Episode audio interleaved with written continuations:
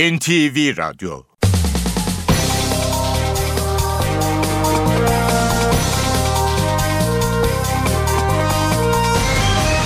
İşe Giderken Mutlu sabahlar, iyi haftalar. Ben Aynur Altunkaş. Bugün 7 Nisan Pazartesi. İşe giderken de Türkiye ve dünya gündemine yakından bakacağız. 7.35'te Ayhan Aktaş spor haberlerini aktaracak. Gündemin başlıklarıyla başlayalım. Galatasaray ezeli rakibi Fenerbahçe'yi 1-0 mağlup etti. İki kırmızı, 12 sarı kartın çıktığı maçın öncesi ve sonrasında olaylar çıktı. Yaralanan ve gözaltına alınanlar var. Başbakan Recep Tayyip Erdoğan dün İstanbul'da medya temsilcileriyle bir araya geldi. Bakanlar Kurulu 5 haftalık seçim arasının ardından bugün toplanacak. Ağrı'da ve yurt genelinde 4 ilçede seçimler iptal edildi. Seçmen 1 Haziran'da tekrar oy kullanacak. Adana'da ve 4 ilçede geçersiz oyların tekrar sayılmasına karar verildi. Ankara'da CHP adayı Mansur Yavaş seçimin iptali için Yüksek Seçim Kurulu'na başvurdu. Melih Gökçek de asıl amaç Cumhurbaşkanlığı seçimine gölge düşürmek dedi. Antalya'da mazbatasını alan Büyükşehir Belediye Başkanı Menderes Tünel göreve başladı. İstanbul'da 30 saat arandıktan sonra cenazesi komşu evin havuzunda bulunan 3,5 yaşındaki Pamir toprağa verildi. İşe giderken gazetelerin gündemi.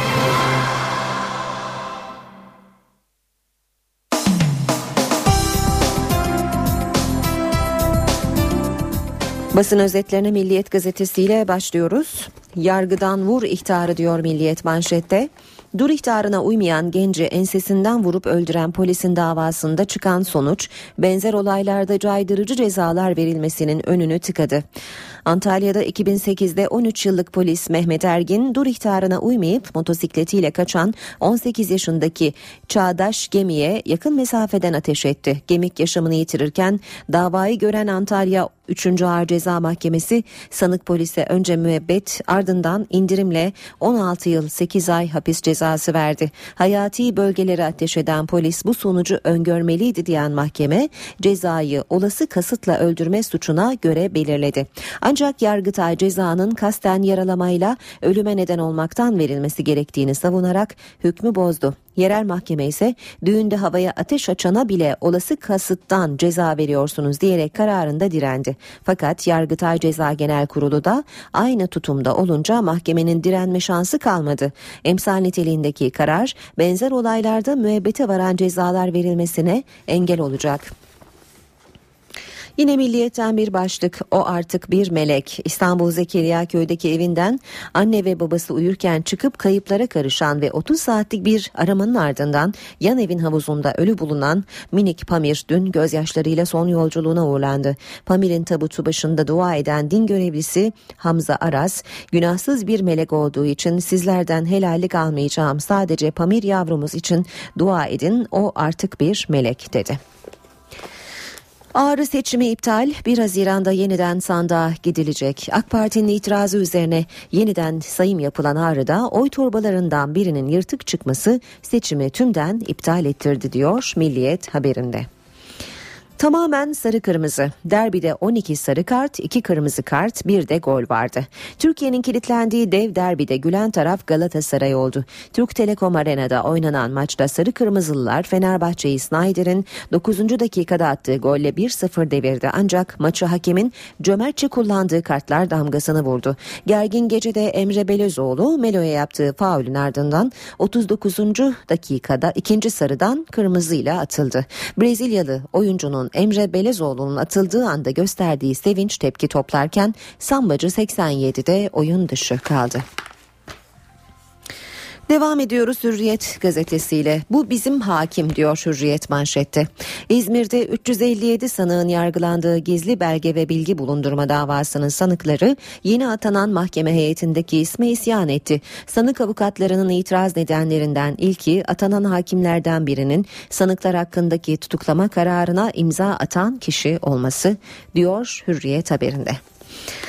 Devam ediyoruz. Ee, hürriyetten haberlerle şarapla uğraşmam Sıradaki başlık AK Partili Filiz Ulusoy Ankara'nın üzümü ve şarabı ile ünlü ilçesi Kalecik'te %57 oyla ilk kadın belediye başkanı oldu. Hacettepe Sosyoloji mezunu Ulusoy projelerini anlatırken şarap fabrikalarının ilçeye katkısı yok. Mütedeyyin insanlar da rahatsız oluyor. Ancak şarap üreticisiyle uğraşmak ne haddim ne hakkım dedi. Ulusoy'un 5 yıl önce kaybettiği seçmede üzümle pekmez yapıp seçimde üzümle pekmez yapacağız demişti. Devam edelim basın özetlerine. Hürriyet gazetesi de derbi için milliyetle aynı başlığı, benzer başlığı diyelim kullanmış. Sarı kırmızı derbi. Sabah gazetesine bakacağız. 17 Aralık silahı CHP'yi fena vurdu diyor sabah manşetinde. Seçim sonucunu en yakın tahmin eden AVG'nin sahibi Adil Gür analiz etti. Sandığın tek mağlubu 17 Aralık'a sarılan CHP oldu. Cumhuriyet gazetesi 6 bin tutanak hatalı diyor manşette. Ağrı'da seçimler iptal. Ankara için Yüksek Seçim Kurulu'na başvuran CHP'li Mansur Yavaş'tan sarsıcı iddia. Ağrı'da AKP'nin 15. kez oyları saydırmasının ardından seçimlerin BDP'nin başvurusuyla yenilenmesine karar verildiği şaibe iddialarıyla çalkalanan Ankara'da tüm itirazları reddedilen CHP seçimin yenilenmesi için Yüksek Seçim Kurulu'na başvurdu. CHP ile Yavaş 6240 tutanakta usulsüzlük saptadıklarını açıkladı. Bir diğer başlık Cumhuriyet'te El-Kaide itirafı. Büyükelçi İldem Reyhanlı saldırısını radikal İslamcı teröristlerin düzenlediğini kabul etti diyor Cumhuriyet haberinde.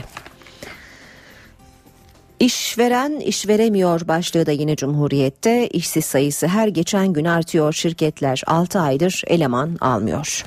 Radikalle devam edelim. Mera'ya dinamit ektiler diyor radikal manşette. Erzincan Kemah'ta Deliçay Nehri üstünde yapımı durdurulan HES'in yetkilileri ellerindeki 1300 kilogramlık dinamit lokumu ve fünyeyi Mera'ya gömerek bölgeyi terk etti. İhbar üzerine jandarma dinamitleri çıkardı. Hayvan otlatılan köylülerin gelip geçtiği bölgede bir süre önce de 12 ton dinamit çıkarılmış. Sırada Zaman Gazetesi var. Zaman'da manşet. Gurbette büyük şölen 12. Uluslararası Türkçe Olimpiyatlarının Münih'te yapılan Almanya finaline 10 bin kişinin katıldığını yazıyor Zaman Gazetesi haberinde.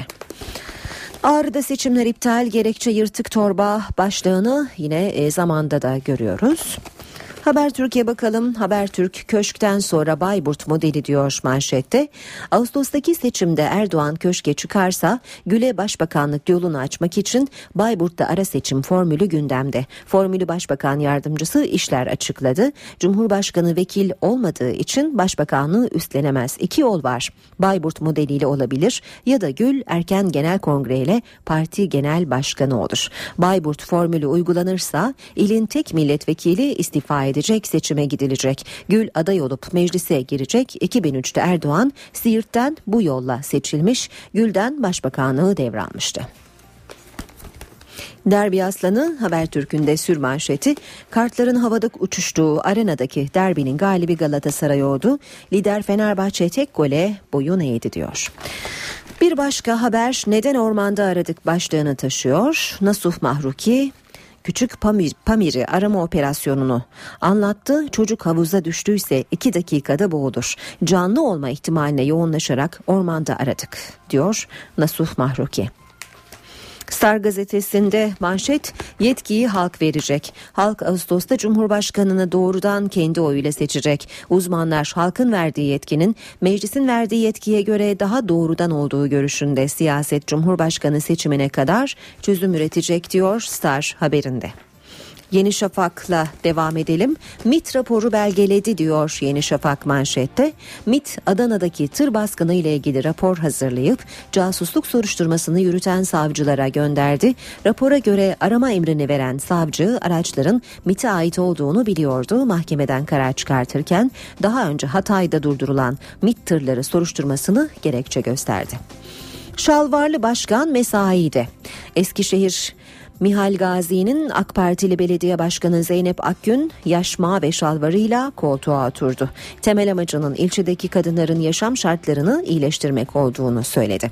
Akgün 15 yıl önce ben üniversitede okurken başörtülü bir kadının bu ülkede belediye başkanı olacağını söyleselerdi asla inanmazdım diye konuştu.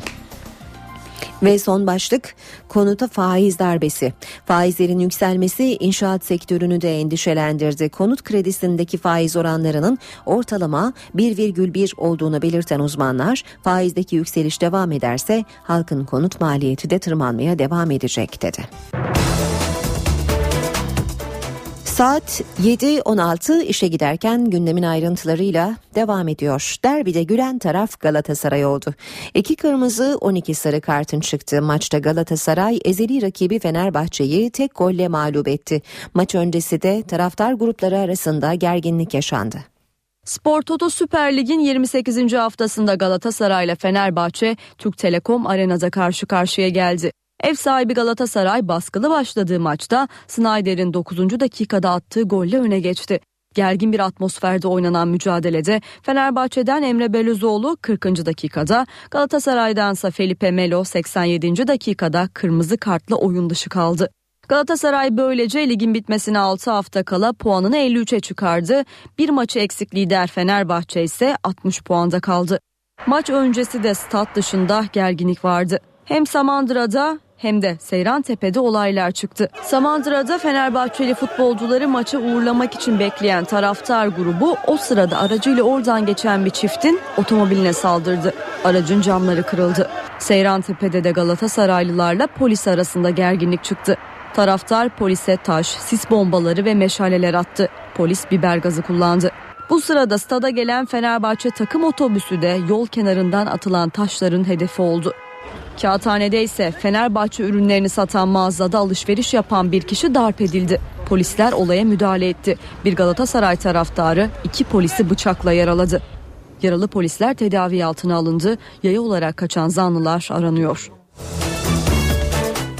Gerginlik derbi sonrasında da sürdü. Birçok ilde iki takımın taraftarı arasında olaylar çıktı. Polisin biber gazı ve copla müdahale ettiği olaylarda gözaltına alınanlar oldu. Erzurum'da galibiyet kutlamalarının adresi Cumhuriyet Caddesi'ydi. Caddede Fenerbahçe taraftarı yürüyüşe geçince gruplar arasında tartışma çıktı. Olayın büyümesiyle polis grupları biber gazıyla dağıttı. İki takımın taraftarı Niğde'de de karşı karşıya geldi. Gruptakiler birbirlerine maytap atınca polis müdahale etti. Beş kişi gözaltına alındı. Van, Çorum ve Yozgat'ta da iki takım taraftarının karşılıklı sloganları tartışmaya dönüştü. Polis grupları dağıtmak için biber gazı ve cop kullandı. Batman'da takımlarının galibiyetini kutlayan Galatasaraylılar yol kapattı. Bu sırada hasta taşıyan bir ambulans kapalı yolda mahsur kalınca polis müdahale etti. Üç kişi gözaltına alındı.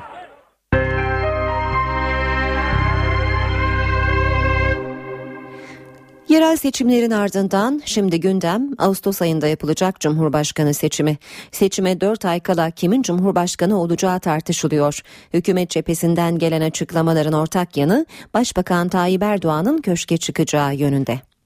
AK Parti'nin ortaya koyacağı adayın Türkiye'nin Cumhurbaşkanı olacağına e, dair ışık yaptı. Gözler 10 Ağustos'ta yapılacak Cumhurbaşkanlığı seçiminde. Yanıtı aranan soru köşke kimin çıkacağı. Adalet Bakanı Bekir Bozdağ'a göre halk bu ismi belirledi. Seçmen sandıkta Sayın Başbakanımıza şunu söyledi. Sayın Başbakan eğer siz Türkiye'nin Cumhurbaşkanlığı aday olursanız biz sizi Türkiye'nin Cumhurbaşkanı olarak ilk turda seçeriz. Peki başbakan kim olacak? Öne çıkan isimlerden biri Cumhurbaşkanı Abdullah Gül. Başbakan Yardımcısı Emrullah İşler, Gül'ün kısa sürede başbakanlık koltuğuna oturabilmesi için daha önce denenen bir uygulamayı gündeme getirdi. İşler 2002 yılında milletvekili olmadığı için başbakanlık koltuğuna oturamayan Erdoğan için 9 Mart 2003'te Siirt'te yapılan ara seçimi hatırlattı. Benzer yöntemin tek milletvekiliyle temsil edilen Bayburt ilinde yapılabileceğini söyledi. Sayın Cumhurbaşkanımız şu an milletvekili olmaması hasebiyle teknik olarak mümkün değil. Yani önümüzde iki yol var. Ya Bayburt modeli veya ara seçim e, modeliyle bu şey e, gerçekleştirilebilir ama orada bile de en azından nereden baksanız iki ayın üzerinde bir e, zamana ihtiyaç var. Meclis Başkanı Cemil Çiçek'tense uyarı niteliğinde mesajlar var. Yetkili ama hiçbir sorumluluğu olmayan bir cumhurbaşkanı. Buna karşın halkın seçtiği parlamentonun çoğunluğunu almış bir başbakan olacak. Yetkili ve sorumsuz bir cumhurbaşkanı ile etkili bir başbakan arasındaki ilişki nasıl olacak? Çift başlılık sorunu yaşanmaması gerekir. Başbakan Tayyip Erdoğan seçimden sonra ağırlıklı olarak İstanbul'daydı. Dün de İstanbul'da medya temsilcileriyle bir araya geldi. Buluşma Kandilli'deki Adile Sultan Sarayı'nda gerçekleşti. 3 saatten fazla süren toplantıya Başbakan Yardımcısı Beşir Atalay ve AK Parti Genel Başkan Yardımcısı Hüseyin Çelik de katıldı. Gazeteciler Mustafa Karalioğlu, Erdal Şafak, İbrahim Karagül, Ergün Diler, Mehmet Ocak'tan, Hasan Karakaya ve İsmail Kapan toplantı sonrası açıklama yaptı yapmadı. En son 24 Şubat tarihinde top, toplanan Bakanlar Kurulu 5 haftalık seçim arasının ardından bugün 11'de Başbakan Erdoğan başkanlığında toplanacak. Kurulun öncelikli gündemi yerel seçimler, yasa dışı dinleme kayıtları, Gülen cemaatine yönelik önlemler, 4 eski bakan hakkında kurulacak soruşturma komisyonu ve Suriye sınırında yaşanan gerginlik. Başbakan Bakanlar Kurulu'nun ardından AK Parti Merkez Yürütme Kurulu toplantısına da başkanlık edecek. Meclis çalışmalarına verilen seçim arası sona eriyor. Türkiye Büyük Millet Meclisi yarın açılıyor. Meclisin en önemli gündem maddeleri ise seçimden önce komisyondan geçen MIT yasa teklifi ve dört eski bakanla ilgili soruşturma önergeleri olacak. Türkiye Büyük Millet Meclisi'nin yerel seçim için verdiği ara bitiyor. Genel kurulun gündeminde MIT kanunu ve dört eski bakanla ilgili soruşturma önergeleri var. Salı günü ilk olarak liderler grup toplantıları için kürsüde olacak seçim sonuçlarını bir kez daha grup kürsülerinden değerlendirecek. Saat 15'te genel kurul açılacak. Gündemin ilk sırasında 4 eski bakanla ilgili soruşturma önergeleri olacak. CHP'nin Egemen Bağış, Zafer Çağlayan, Muammer Güler ve Erdoğan Bayraktar hakkındaki iddialarla ilgili meclis soruşturması açılmasını içeren 4 önergesiyle AK Parti'nin tek önergesi genel kurulun bilgisine sunulacak. Daha sonra MIT yasası teklifinin gündeme gelmesi bekleniyor.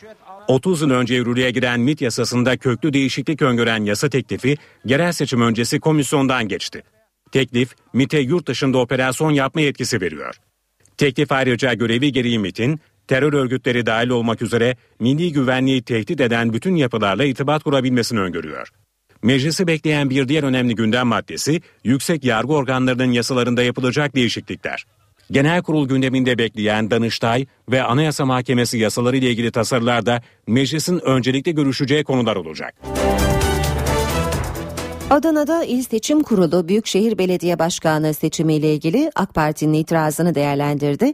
4 ilçede 482 sandıktaki geçersiz oyların tekrar sayılmasına karar verildi. 30 Mart'taki seçimlerde MHP'li aday Hüseyin Sözlü en yüksek oyu almıştı. Muğla'nın Köyceğiz ilçesinde başkanlık üçüncü kez el değiştirdi. AK Parti'nin itirazı üzerine tekrar sayılan 39 sandıktan 13 oy farkla AK Parti önde çıktı.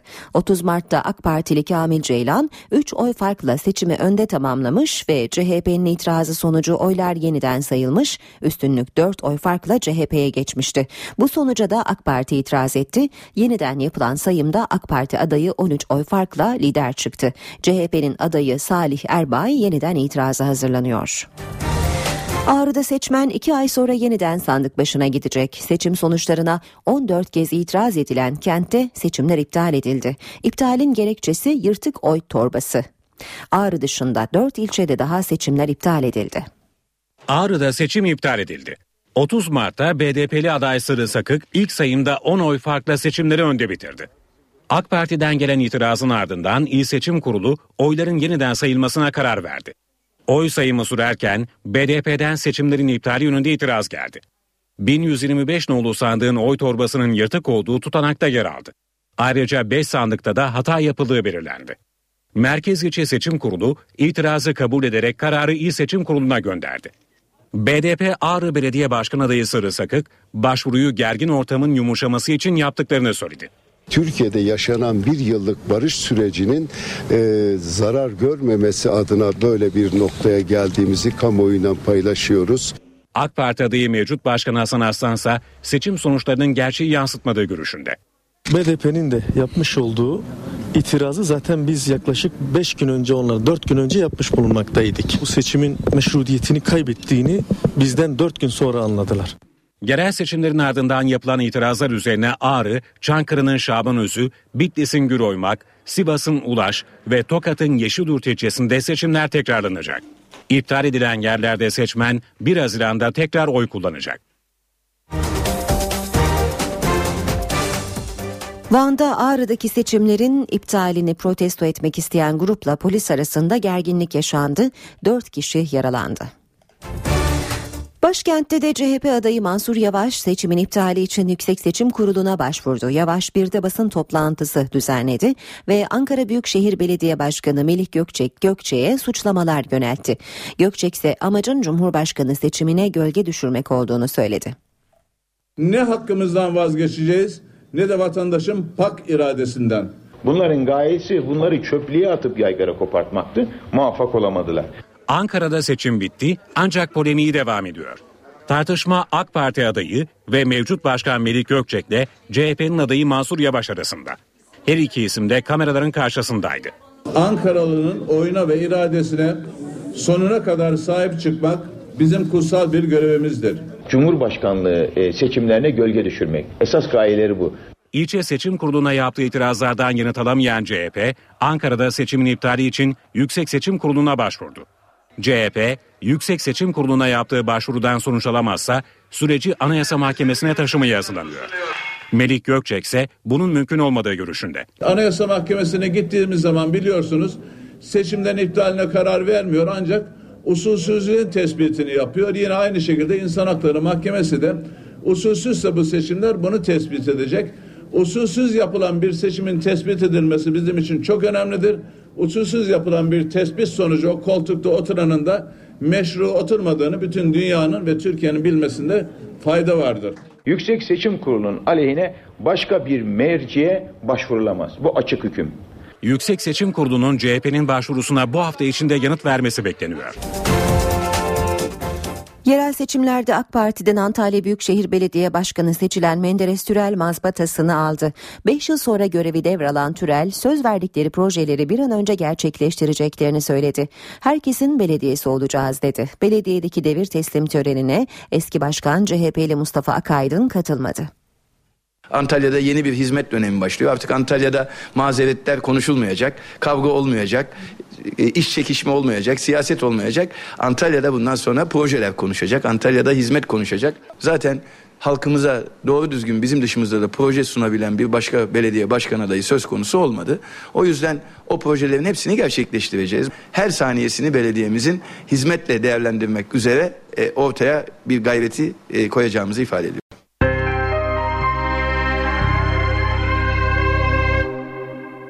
Tüm Türkiye'yi yasa boğan 3,5 yaşındaki Pamir'in cenazesi dün toprağa verildi. Pamir'in babası çocuğunun tabutunu tek başına taşıdı. Annesi de cenazeye katılanlara, arama çalışmalarında destek verenlere teşekkür etti. Kaybolduktan 30 saat sonra komşu evin havuzunda ölü bulunan 3,5 yaşındaki Pamir Diktik son yolculuğuna vurlandı. Pamir'in cenazesi önce evine getirildi. Babası çocuğunun cenazesini tek başına omzunda taşıdı.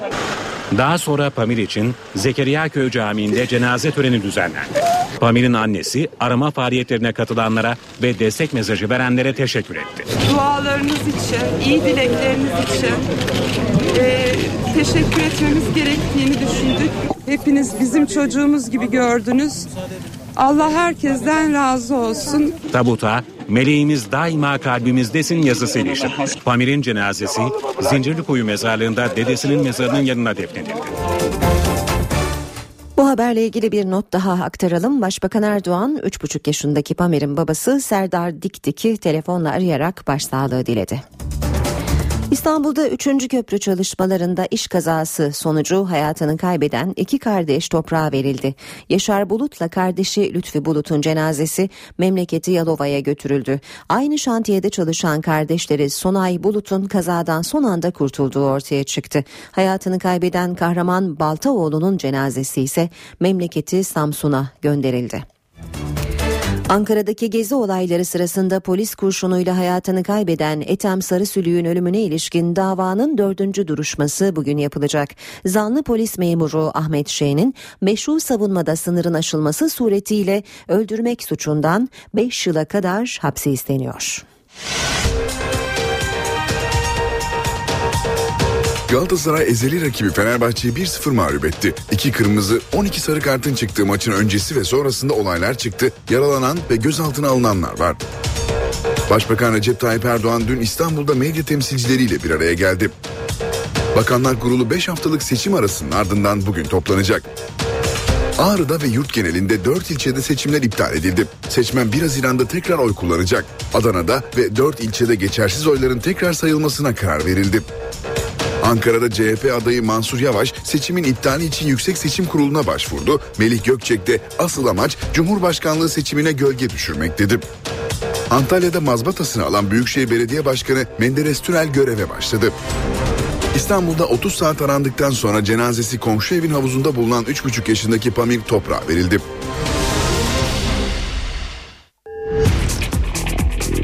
Spor haberleri başlıyor. İşe giderken haberlerin içinde de aktardık. E, derbide gülen taraf Galatasaray oldu ancak maçın e, öncesinde çıkan olaylar, maçta çıkan e, hem sarı hem kırmızı kartlar ve maç sonrasında yaşananlar e, futbolu gölgede bıraktı da diyebiliriz. Bu haberler ve günün diğer önemli spor haberleri için Ayhan Aktaş yanımızda. Ayhan günaydın söz senin. Günaydın Aynur teşekkür ediyorum.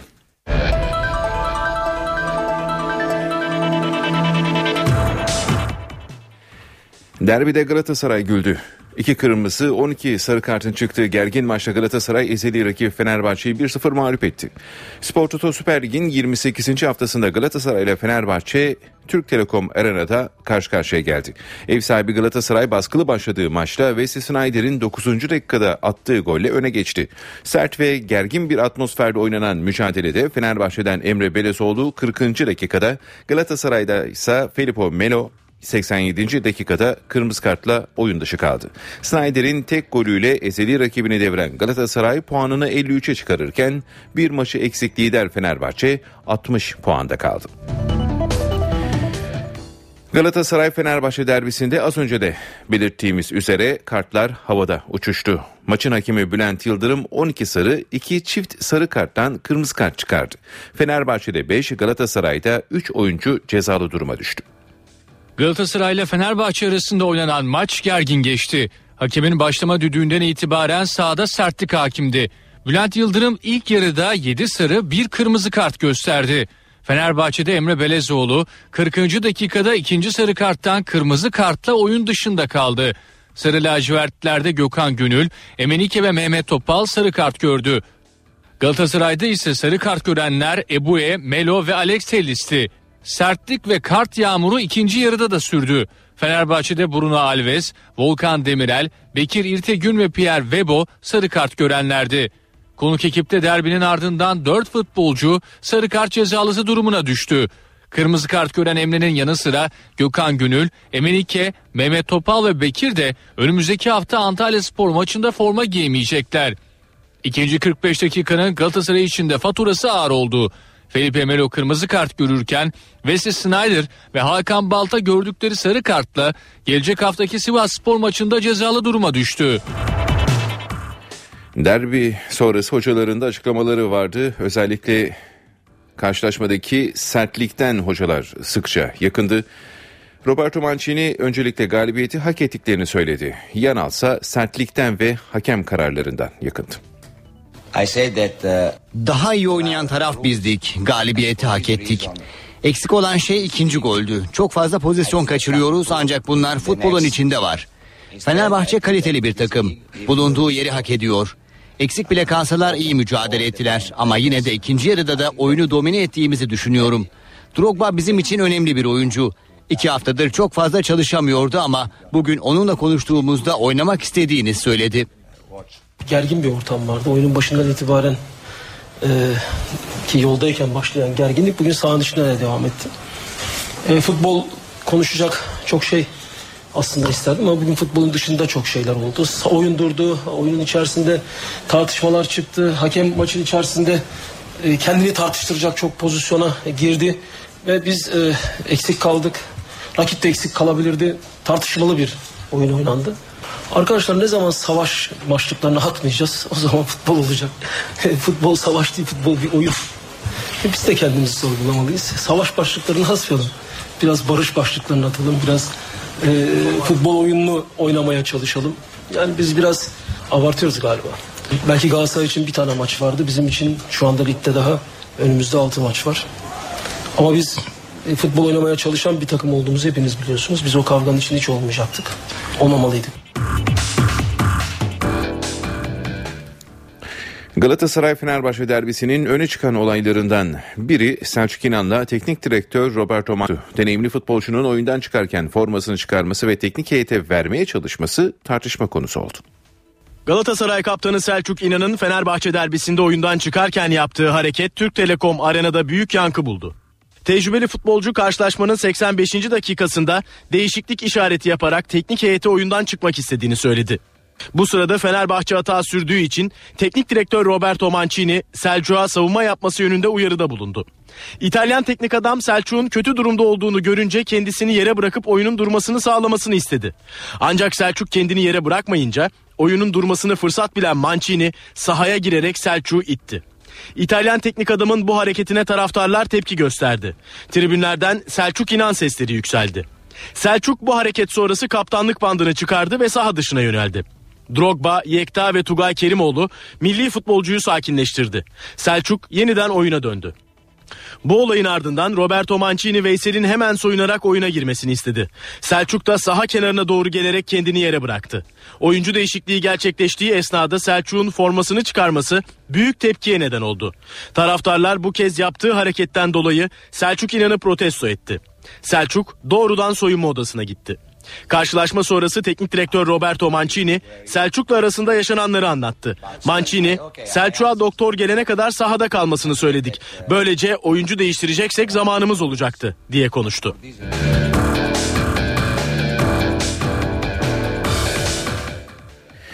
Galatasaray-Fenerbahçe derbisinin öncesi de gergindi. Hem Samandıra'da hem de Seyrantepe'de olaylar yaşandı. Galatasaray Fenerbahçe derbisi öncesi Türk Telekom Arena ve Can Bartu tesislerinin önünde olay vardı. Samandıra'da Fenerbahçeli futbolcuları maça uğurlamak için bekleyen taraftarlar içinde Galatasaray atkısı bulunan bir araca saldırdı. Aracın camları kırılırken sürücü hızla olay yerinden ayrıldı. Seyrantepe'de ise Galatasaraylı taraftarlarla emniyet kuvvetleri arasında gerginlik yaşandı. Taraftarlar polise taş, sis bombaları ve meşaleler atarken polis biber gazı kullandı. Bu sırada stada gelen Fenerbahçe takım otobüsü de yol kenarından atılan taşların hedefi oldu. Diğer yandan Kağıthane'de Fenerbahçe ürünlerini satan mağazada alışveriş yapan bir kişiyi Galatasaray taraftarları darp etti. Polisler olaya anında müdahale ederken eli bıçaklı bir Galatasaray taraftarı iki polisi yaraladı. Yaralı polisler hastanede tedavi altına alındı.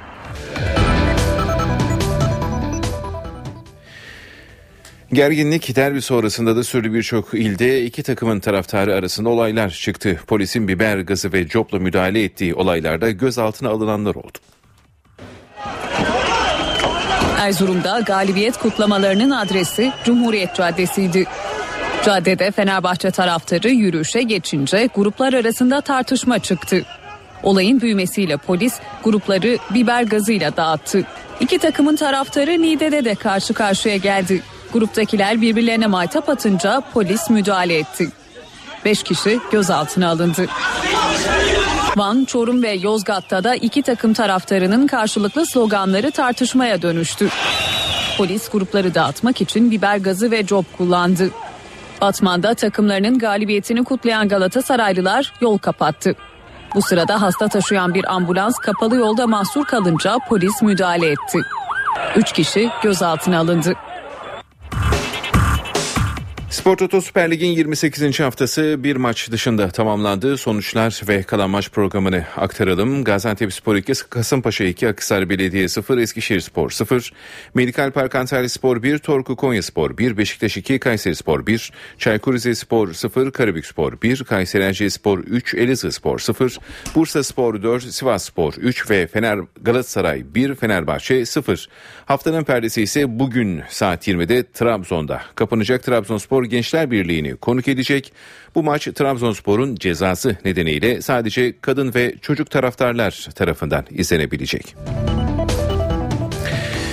Spor Toto Süper Lig'de haftanın kapanışı az önce de belirttiğimiz üzere Trabzon'da oynanacak. Trabzonspor Gençler Birliği'ni konuk edecek. Bordo Mavililer Gençler Birliği maçından galip ayrılıp Avrupa kupalarını kupalarına katılma şansını devam ettirmeyi hedefliyor. Son iki haftada Kasımpaşa ve Elazığ Spor'la golsüz berabere kalan Trabzonspor 3 puan özlemini de sonlandırmak amacında. Ev sahibi ekipte izinli olan Zokora'nın yanı sıra eşinin rahatsızlığı nedeniyle ülkesinde bulunan Maluda ve sakatlığı devam eden Bamba Gençler Birliği'ne karşı forma giyemeyecek. Hüseyin Avni Aker stadında oynanacak maç saat 20'de başlayacak. Bordo Mavililerin cezası nedeniyle sadece kadın ve çocukların izleyebileceği mücadeleyi hakem İlker Meral yönetecek. Beşiktaş'ta sakat futbolcu sayısı 9'a çıktı. Kayseri Spor maçında yeniden sakatlanan Ömer Şişmanoğlu sahalardan 3 hafta uzak kalacak.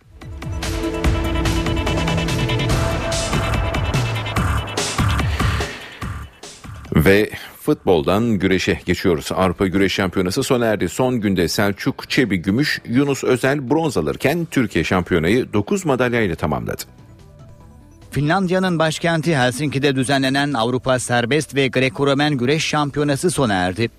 Son günde mindere çıkan isimlerden 80 kiloda Selçuk Çebi, birinci turda Polonyalı Michalik Tadeus'u 1-0, çeyrek finalde Ukraynalı Sihman Oleksandr'ı 3-0, yarı finalde ise Rus Behan Ozduev'i tuşla yenerek finale çıktı. Final karşılaşmasında ise Macar Peter Baci ile karşılaştı. Final mücadelesini 1-0'lık skorla Macar Baci kazandı. Bu sonuçla Selçuk Çebi ilk defa finale çıktığı Avrupa Şampiyonası'nda gümüş madalya aldı. Yunus Özel de büyükler kategorisinde ilk defa katıldığı Avrupa Şampiyonası'nda bronz madalya kazandı.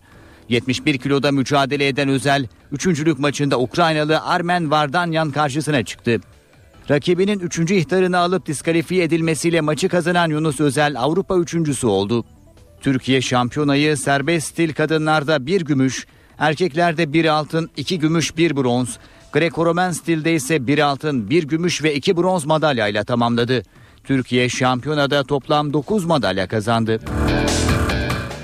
Cuma akşamı tedavi gördüğü hastanede hayatını kaybeden Fenerbahçe Kulübü Yüksek Divan Kurulu Başkanı Yüksel Günay bugün son yolculuğuna uğurlanacak.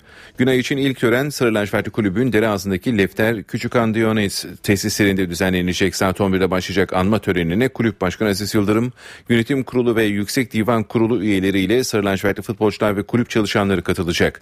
Günay'ın cenazesi daha sonra Ataşehir Mimar Sinan Camii'nde öğlen kılınacak cenaze namazının ardından Karacaahmet Mezarlığı'na defnedilecek. Bu haberle spor bültenimizi tamamlıyoruz. İyi günler diliyoruz. NTV Radyo Herkese yeniden günaydın. İşe giderken de yeni saate başlıyoruz. Ben Aynur Altunkaş, Gökhan Abur'la son hava tahminlerini konuşacağız birazdan. Önce gündemin başlıklarını hatırlatalım. Galatasaray ezeli rakibi Fenerbahçe'yi 1-0 mağlup etti. İki kırmızı 12 sarı kartın çıktığı maçın öncesi ve sonrasında olaylar çıktı. Yaralanan ve gözaltına alınanlar var. Başbakan Recep Tayyip Erdoğan dün İstanbul'da medya temsilcileriyle bir araya geldi. Bakanlar Kurulu 5 haftalık seçim arasının ardından bugün toplanacak. Ağrı'da ve yurt genelinde 4 ilçede seçimler iptal edildi. Seçmen 1 Haziran'da tekrar oy kullanacak. Adana'da ve 4 ilçede geçersiz oyların tekrar sayılmasına karar verildi. Ankara'da CHP adayı Mansur Yavaş seçimin iptali için Yüksek Seçim Kurulu'na başvurdu. Melih Gökçek de asıl amaç Cumhurbaşkanlığı seçimine gölge düşürmek dedi. Antalya'da mazbatasını alan Büyükşehir Belediye Başkanı Menderes Türel göreve başladı. İstanbul'da 30 saat arandıktan sonra cenazesi komşu evin havuzunda bulunan 3,5 yaşındaki Pamir toprağa verildi. Gökhan Abur'la beraberiz. Merhaba Sayın Abur. Merhaba günaydın. E, yurdun büyük kısmında güzel, ılık e, bir bahar havası yaşadık. Ama örneğin İstanbul'da yeni haftaya yağmur ve serin hava ile giriyoruz. Kimi yerlerde de yağmur, yağmurlar var. Örneğin e, İzmir'de de Ankara'da sanıyorum akşam üzeri hafif yağmur bekleniyor. E, yağışlı bir döneme mi girdik? Evet bu hafta bu hafta yağışlı bir dönem. Aslına bakarsanız tabii Nisan yağmurları diye isimlendirebileceğimiz yağışlar olacak. E, Poyraz e, çıktı. Poyraz özellikle Batı Karadeniz, Marmara ve Ege'de gün içinde sert esmeye devam edecek. Dolayısıyla sıcaklıkları düne göre de 4-5 derece azalttı. E, hissedilen sıcaklıklar İstanbul'da bugün yine 12-13 derecenin üzerine çıkamayacak. Termometre sıcaklıkları 15 dereceyi göstermiş olsa bile. Evet şu an itibariyle ülkenin Güney Ege'de yağış var. Marmara bölgesinde hafif olarak devam ediyor. Bu yağışlar e, Batı Karadeniz bölgesinde Zonguldak, Bartın, Düzce arasındaki bölgede ve daha sonra Karabük, Kastamonu arasında aralıklarla etkili olacak. Doğu Karadeniz bölgemizde ise şu an itibariyle yer yer yoğun olmak üzere sis var ki bunlar alçak bulutlar dediğimiz stratüs bulutlarının yer seviyesine inmesi sonucu oluşan bir sis. Önümüzdeki saatler içinde Doğu Karadeniz'de de yağışın başlamasını bekliyoruz. Aynı şekilde e, akşama doğru da İç Ege ve İç Anadolu bölgemize de yağışlar başlayacak. Akdeniz boyunca bugün sıcaklıklar yüksek. 23 ile 27 derece arası değişen sıcaklıklar bekliyoruz. İç kesimlerde yine ılık bir hava var. Ankara bugün 19-20 dereceyi bulacak ki şu anda Ankara'da hava sıcaklığı 10 dereceyi geçti.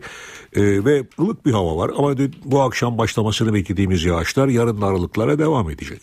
Doğuda ise yine sıcaklıklar yüksek. Akşama doğru Erzurum Kars arasında başlamasını beklediğimiz yağış yine yüksek kesimlerde karla karışık yağmur hatta daha yükseklerde kar şeklinde olacak. Güneydoğuda ise genellikle sıcaklıklar mevsim ortalamalarının yer yer üzerinde. Yarın ise batı bölgeler, iç kesimler ve hemen hemen ülkenin büyük bir çoğunluğunda yağış var. Fakat İstanbul, İstanbul yeteri yağışı alamayacak. Bugün aldığı yağışı önümüzdeki saatler içinde yağış etkisini tamamen kaybedecek. Ama e, yarın İstanbul'da da yağış beklemiyoruz. Evet bizleri bekleyen evet. koşullar genellikle böyle. Gökhan Abur teşekkürler. NTV Radyo. Gündeme yakından bakmaya devam edelim. Gündem Ağustos ayında yapılacak Cumhurbaşkanlığı seçimi. Seçime 4 ay kala kimin Cumhurbaşkanı olacağı tartışılıyor. Hükümet cephesinden gelen açıklamaların ortak yanı Başbakan Tayyip Erdoğan'ın köşke çıkacağı yönünde. AK Parti'nin ortaya koyacağı adayın Türkiye'nin Cumhurbaşkanı olacağına e, dair ışık yaptı. Gözler 10 Ağustos'ta yapılacak Cumhurbaşkanlığı seçiminde. Yanıtı aranan soru köşke kimin çıkacağı. Adalet Bakanı Bekir Bozdağ'a göre halk bu ismi belirledi. Seçmen sandıkta Sayın Başbakanımıza şunu söyledi. Sayın Başbakan eğer siz Türkiye'nin Cumhurbaşkanlığı aday olursanız biz sizi Türkiye'nin Cumhurbaşkanı olarak ilk turda seçeriz. Peki Başbakan kim olacak? Öne çıkan isimlerden biri Cumhurbaşkanı Abdullah Gül. Başbakan Yardımcısı Emrullah İşler, Gül'ün kısa sürede başbakanlık koltuğuna oturabilmesi için daha önce denenen bir uygulamayı gündeme getirdi. İşler 2002 yılında milletvekili olmadığı için başbakanlık koltuğuna oturamayan Erdoğan için 9 Mart 2003'te Siirt'te yapılan ara seçimi hatırlattı. Benzer yöntemin tek milletvekiliyle temsil edilen Bayburt ilinde yapılabileceğini söyledi. Sayın Cumhurbaşkanımız şu an milletvekili olmaması hasebiyle teknik olarak mümkün değil. Yani önümüzde iki yol var. Ya Bayburt modeli veya ara seçim e, modeliyle bu şey e, gerçekleştirilebilir ama orada bile de en azından nereden baksanız iki ayın üzerinde bir e, zamana ihtiyaç var. Meclis Başkanı Cemil Çiçek'tense uyarı niteliğinde mesajlar var. Yetkili ama hiçbir sorumluluğu olmayan bir cumhurbaşkanı. Buna karşın halkın seçtiği parlamentonun çoğunluğunu almış bir başbakan olacak. Yetkili ve sorumsuz bir cumhurbaşkanı ile etkili bir başbakan arasındaki ilişki nasıl olacak? Çift başlılık sorunu yaşanmaması gerekir. Ağrı'da seçmen iki ay sonra yeniden sandık başına gidecek. Seçim sonuçlarına 14 kez itiraz edilen kentte seçimler iptal edildi. İptalin gerekçesi yırtık oy torbası. Ağrı dışında 4 ilçede daha seçimler iptal edildi. Ağrı'da seçim iptal edildi. 30 Mart'ta BDP'li aday Sırrı Sakık ilk sayımda 10 oy farkla seçimleri önde bitirdi. AK Parti'den gelen itirazın ardından İl Seçim Kurulu oyların yeniden sayılmasına karar verdi. Oy sayımı sürerken BDP'den seçimlerin iptali yönünde itiraz geldi. 1125 nolu sandığın oy torbasının yırtık olduğu tutanakta yer aldı. Ayrıca 5 sandıkta da hata yapıldığı belirlendi. Merkez İlçe Seçim Kurulu itirazı kabul ederek kararı İl Seçim Kurulu'na gönderdi. BDP Ağrı Belediye Başkan adayı Sarı Sakık, başvuruyu gergin ortamın yumuşaması için yaptıklarını söyledi. Türkiye'de yaşanan bir yıllık barış sürecinin e, zarar görmemesi adına böyle bir noktaya geldiğimizi kamuoyuyla paylaşıyoruz. AK Parti adayı mevcut Başkan Hasan Aslansa seçim sonuçlarının gerçeği yansıtmadığı görüşünde. BDP'nin de yapmış olduğu itirazı zaten biz yaklaşık 5 gün önce onları 4 gün önce yapmış bulunmaktaydık. Bu seçimin meşrutiyetini kaybettiğini bizden 4 gün sonra anladılar. Yerel seçimlerin ardından yapılan itirazlar üzerine Ağrı, Çankırı'nın Şaban Özü, Bitlis'in Güroymak, Sivas'ın Ulaş ve Tokat'ın Yeşilyurt ilçesinde seçimler tekrarlanacak. İptal edilen yerlerde seçmen 1 Haziran'da tekrar oy kullanacak. Ağrı'daki seçimlerin iptali üzerine Van karıştı. Protestoculara polis müdahale etti. 4 kişi yaralandı. Başkentte de CHP adayı Mansur Yavaş seçimin iptali için Yüksek Seçim Kurulu'na başvurdu. Yavaş bir de basın toplantısı düzenledi ve Ankara Büyükşehir Belediye Başkanı Melih Gökçe'ye suçlamalar yöneltti. Gökçek ise amacın Cumhurbaşkanı seçimine gölge düşürmek olduğunu söyledi. Ne hakkımızdan vazgeçeceğiz ne de vatandaşın pak iradesinden. Bunların gayesi bunları çöplüğe atıp yaygara kopartmaktı. Muvaffak olamadılar. Ankara'da seçim bitti ancak polemiği devam ediyor. Tartışma AK Parti adayı ve mevcut başkan Melik Gökçek'le CHP'nin adayı Mansur Yavaş arasında. Her iki isim de kameraların karşısındaydı. Ankaralı'nın oyuna ve iradesine sonuna kadar sahip çıkmak bizim kutsal bir görevimizdir. Cumhurbaşkanlığı e, seçimlerine gölge düşürmek. Esas gayeleri bu. İlçe Seçim Kurulu'na yaptığı itirazlardan yanıt alamayan CHP, Ankara'da seçimin iptali için Yüksek Seçim Kurulu'na başvurdu. CHP, Yüksek Seçim Kurulu'na yaptığı başvurudan sonuç alamazsa süreci Anayasa Mahkemesi'ne taşımaya hazırlanıyor. Melik Gökçek ise bunun mümkün olmadığı görüşünde. Anayasa Mahkemesi'ne gittiğimiz zaman biliyorsunuz seçimden iptaline karar vermiyor ancak usulsüzlüğün tespitini yapıyor. Yine aynı şekilde İnsan Hakları Mahkemesi de usulsüzse bu seçimler bunu tespit edecek. Usulsüz yapılan bir seçimin tespit edilmesi bizim için çok önemlidir.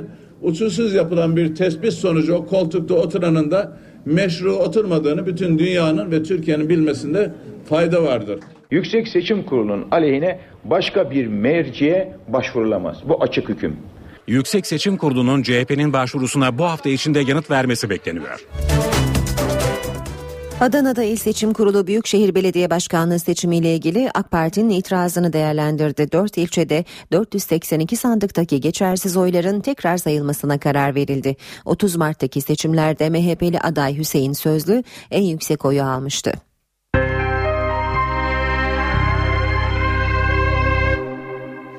Tüm Türkiye'yi yasa boğan 3,5 yaşındaki Pamir'in cenazesi dün toprağa verildi. Pamir'in babası çocuğunun tabutunu tek başına taşıdı. Annesi de cenazeye katılanlara arama çalışmalarında destek verenlere teşekkür etti. Kaybolduktan 30 saat sonra komşu evin havuzunda ölü bulunan 3,5 yaşındaki Pamir Diktik son yolculuğuna uğurlandı. Pamir'in cenazesi önce evine getirildi. Babası çocuğunun cenazesini tek başına omzunda taşıdı. Daha sonra Pamir için Zekeriya Köy Camii'nde cenaze töreni düzenlendi. Pamir'in annesi arama faaliyetlerine katılanlara ve destek mesajı verenlere teşekkür etti. Dualarınız için, iyi dilekleriniz için e, teşekkür etmemiz gerektiğini düşündük. Hepiniz bizim çocuğumuz gibi gördünüz. Allah herkesten razı olsun. Tabuta meleğimiz daima kalbimizdesin yazısı ilişkin. Pamir'in cenazesi Zincirlikuyu mezarlığında dedesinin mezarının yanına defnedildi. NTV Radyo 8-18 saat başkent gündemini aktarmak üzere bu sabah karşımızda NTV muhabiri Özgür Akbaş var. Özgür günaydın. Günaydın Aynur. Ee, bir taraftan Cumhurbaşkanlığı seçimleri, diğer yandan mecliste e, yarın başlayacak yeni çalışma dönemi ve bir de bugün başlayacak Ethem Sarısülük'le ilgili duruşma. E, bugün sanıyorum Ankara gündeminin en önemli satır başları neler söyleyeceksin? Ankara'da yine yoğun bir gündem söz konusu. En son 24 Şubat tarihinde toplanan Bakanlar Kurulu yaklaşık bir buçuk aylık seçim arasının ardından bugün Başbakan Erdoğan başkanlığında toplanacak. Bakanlar Kurulu'nun gündemi de yoğun. Kurulun öncelikli gündemi yerel seçim süreci sonuçları ve sonrasında yaşananların olması bekleniyor. Tabii başkentte erken genel seçim tartışmaları söz konusuydu. Bir erken genel seçim olur mu e, sorusuna cevap aranıyordu. Bu sorulara bu tartışmalara son noktayı Başbakan Erdoğan geçtiğimiz günlerde koydu. Asla cevabını verdi. Yani bir erken genel seçim e, gözükmüyor ufukta. Ancak Bundan sonra AK Parti'nin atacağı adım nasıl olacak? Başbakan Erdoğan'ın yol haritası nasıl şekillenecek? İşte bu merakla bekleniyor. Başbakan Cumhurbaşkanlığına aday olacak mı? E, üç dönem kuralı AK Parti'de kaldırılacak mı? İşte tüm bu konuların bugün e, Bakanlar Kurulu'nda ele alınması e, bekleniyor. Özellikle Suriye ile ilgili e, Dışişleri Bakanlığı'na yapılan o konuşmanın sızmasının ardından yasa dışı dinleme kayıtlarına yönelik yeni önlemler de bugün Bakanlar Kurulu'nun gündeminde olması beklenen en önemli konular arasında. Tabi Suriye sınırında yaşanan gerginlik ve buna yönelik önlemler de kurulun bir diğer gündem maddesi olacak gibi gözüküyor. Başbakan Erdoğan Bakanlar Kurulu'nun ardından AK Parti Genel Merkezi'ne geçecek ve partisinin Merkez Yürütme Kurulu toplantısına başkanlık edecek. Evet e, siyaset kadar yargının da önemli gündem gündemi söz konusu Ankara'daki gezi olayları sırasında polis kurşunuyla hayatını kaybeden Ethem Sarısülü'nün ölümüne ilişkin davanın dördüncü duruşması görülecek bugün. Davaya bakan Ankara 6. Ağır Ceza Mahkemesi 3. duruşma sonrasında davadan çekilme kararı almıştı. Ancak bu talep reddedilmişti. Katil zanlısı polis memuru Ahmet Şeyh'in 5 yıla kadar hapsinin istendiğinde hatırlatalım. İlk 3 duruşması gergin geçmişti davanın yine yoğun bir katılımın olması bekleniyor. Son not olarak 30 Mart seçimlerine yönelik bir e, hatırlatma yapalım. E, tüm dikkatler Yüksek Seçim Kurulu'nda hala çünkü Ankara'da oyların yeniden sayılmasını sağlayamayan CHP seçimlerin iptali için dün bir başvuruda bulundu. O başvuruyu YSK nasıl değerlendirecek? Bu da başkentte merakla bekleniyor. Evet Ankara'da öne çıkan gündem başlıkları böyleydi aynı. Özgür teşekkürler kolay gelsin. Özgür Akbaş başkent gündemini aktardı. Şimdi Ayşe teyze ne yapsın köşemiz var. Profesör Doktor Güngör Uras bu sabah bize açlık sınırından bahsedecek. Ayşe teyze ne yapsın? Güngör Uras, Ayşe teyze ekonomide olan biteni anlatıyor. Merhaba sayın dinleyenler, merhaba Ayşe Hanım teyze, merhaba Ali Rıza Bey amca. Türk İş 1987 yılından bu yana her ay 4 kişilik ailenin açlık ve yoksulluk sınırını hesaplıyor ve açıklıyor.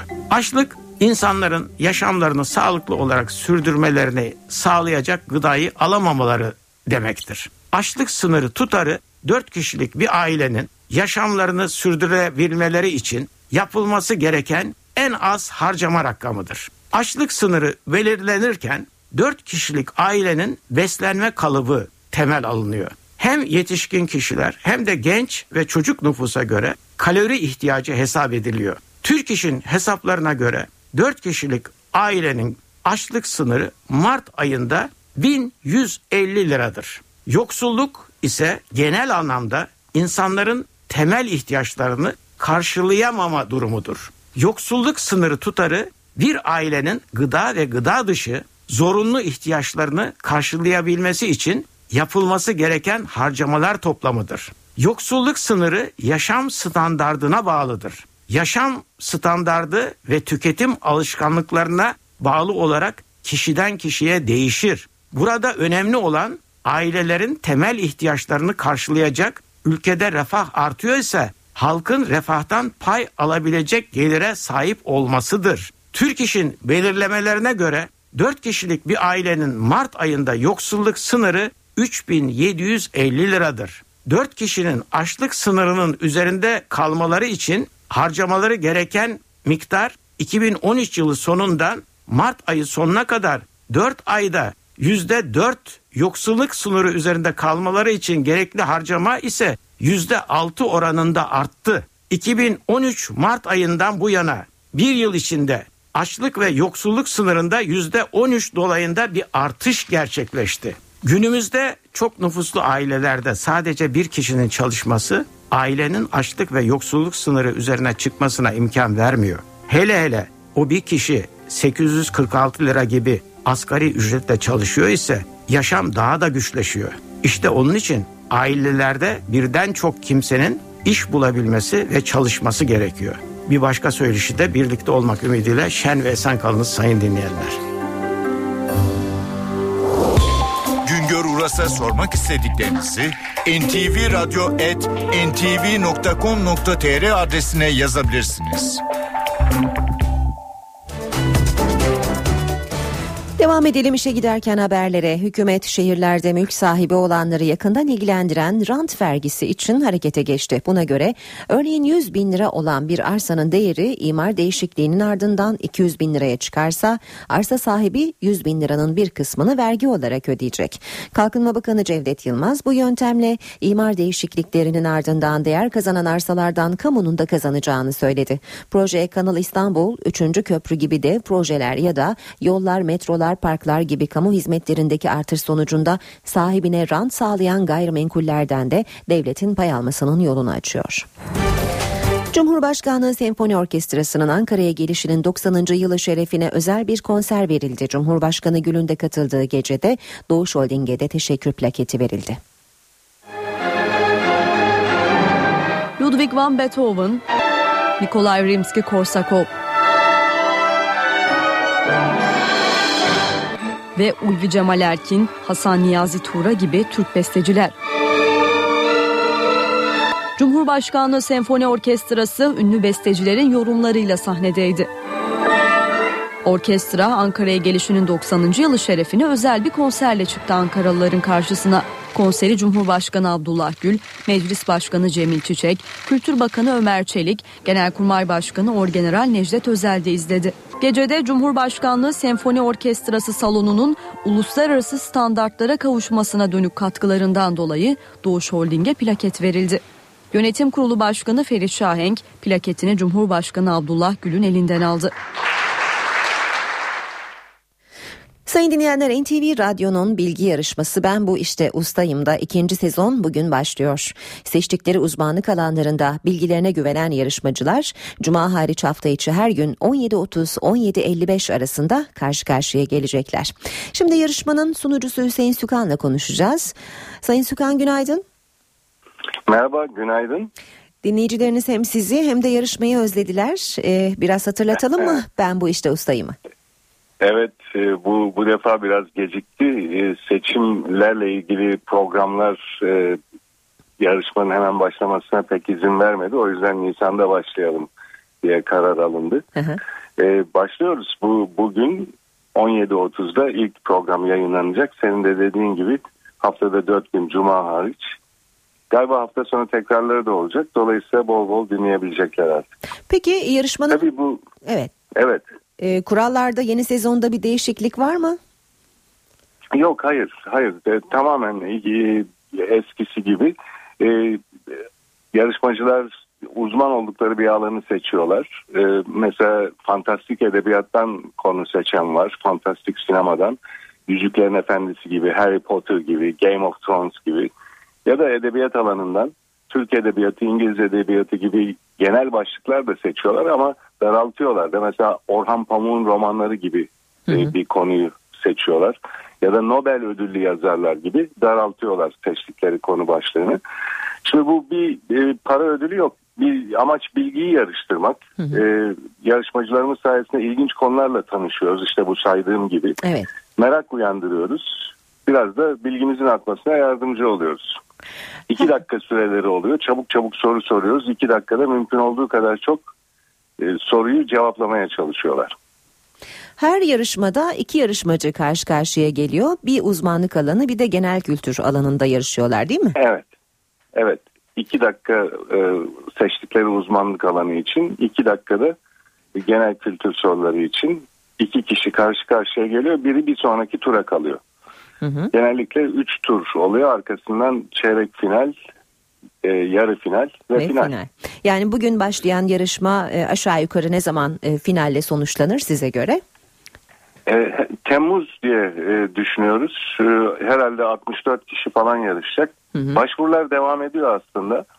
Şimdi isteyenler, katılmak isteyenler e, NTV Radyo'nun internet sitesinde e, hem yarışmanın kurallarını hem de elektronik başvuru formunu bulabilirler. Evet e, bunu biraz daha isterseniz detaylandıralım. ntvradio.com.tr e, adresinden e, yarışmaya e, katılmak isteyen e, tüm adaylar gerekli başvuru formuna ulaşabilecekler. Hüseyin Sükan e, yarışma için söyleyeceğiniz son sözünüz başlamadan önce. Evet e, umuyoruz e, geçen yıl çok e, sevilmişti bize gelen geri dönüşümlerden an- anladığımız kadarıyla Um- umuyoruz bu defa da sevilecek. İlginç e, konular yine var. Mesela Al Pacino diye seçmiş bir yarışmacımız.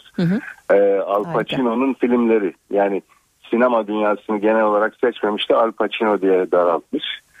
Yine Nobel ödüllü yazarlar diye bir seçim yapan yarışmacımız var. İlginç konular olacak. Evet aslında Futboldan, e, spordan da seçenler oluyor. yarışmanın en güzel yönlerinden biri de bu sanırım. E, dileyen e, uzmanlık alanına güvendiği herhangi bir alanda tabii formatlara da uygun olduğu sürece yarışabiliyorlar. Böyle bir imkana kavuşabiliyorlar. Yani bilgilerini yarıştırabiliyorlar değil mi? Evet evet tabii. Ee, mesela Osmanlı tarihi diye seçmiyorlar. O, Lale devrini seçiyorlar. O zaman Lale devri hakkında daha ayrıntılı sorular sorulabiliyor ve pek bilinmeyen yanları Lale devrinin ortaya çıkmış oluyor. Zaten işte başta da söyledim amaç bu. Ee, bilgi, bilgiyi e, yarıştırmak, merak uyandırmak.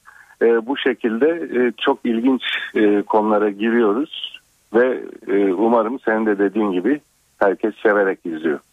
Hüseyin Sükan teşekkür ediyoruz. E, size kolaylıklar, başarılar tekrar hayırlı olsun diyelim. Teşekkürler, kolay gelsin.